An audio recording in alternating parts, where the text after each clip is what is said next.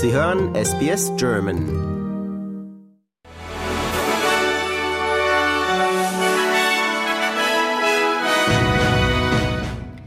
Sie hören den SBS German News Flash an diesem Mittwoch, den 25. Oktober. Mein Name ist Julia Greve.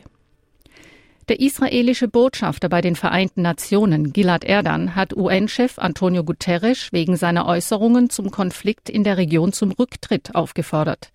Bei einer Sitzung des Weltsicherheitsrates war es zu einem Eklat zwischen Israel und Guterres gekommen.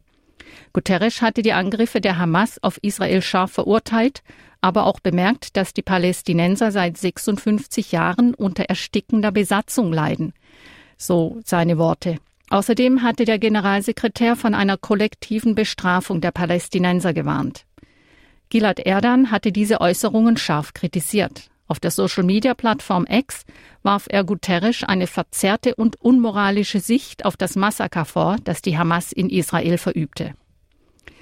Die Weltgesundheitsorganisation macht darauf aufmerksam, dass sie aufgrund fehlender Sicherheitsgarantien nicht in der Lage ist, Treibstoff und lebensrettende Hilfsgüter an große Krankenhäuser im nördlichen Gazastreifen zu verteilen.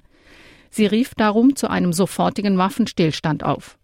Mehr als die Hälfte der Einrichtungen für medizinische Grundversorgung und jedes dritte Krankenhaus sind nach Angaben der WHO nicht mehr funktionsfähig. Bei den Angriffen der militärischen Gruppe Hamas auf Israel am 7. Oktober wurden mehr als 1400 Menschen getötet und mehr als 200 als Geiseln genommen. Seitdem sind bei Vergeltungsschlägen mehr als 5000 Menschen im Gazastreifen getötet worden. Erneut haben mehrere Institutionen in Deutschland Bombendrohungen per E-Mail erhalten, darunter der Hauptbahnhof und der Sitz der SPD in Berlin sowie die ARD-Redaktion in Hamburg. In Weimar musste ein Funkhaus geräumt werden. In Bayern und Thüringen waren auch diesmal wieder Schulen betroffen. Am Montag waren mehrere Schulen und das ZDF in Mainz geräumt und durchsucht worden, nachdem Droh-E-Mails eingegangen waren. Verdächtige Gegenstände wurden nirgendwo gefunden. Wer die E-Mails verfasst hat, ist weiter unklar.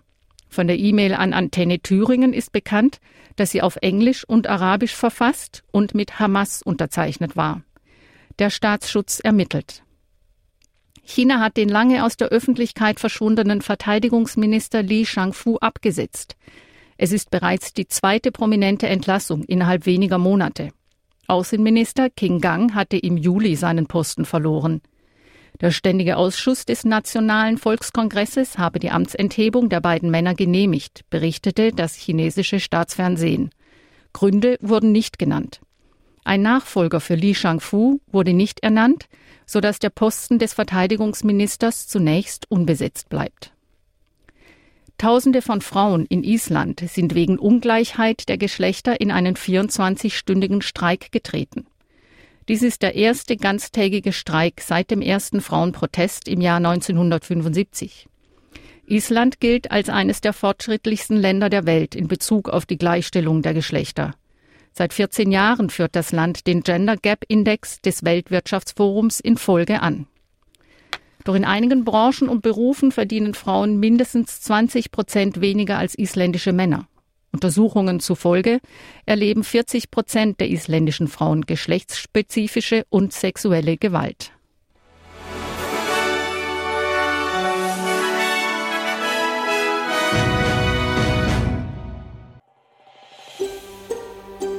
Lust auf weitere Interviews und Geschichten? Uns gibt's auf allen großen Podcast-Plattformen wie Apple, Google und Spotify.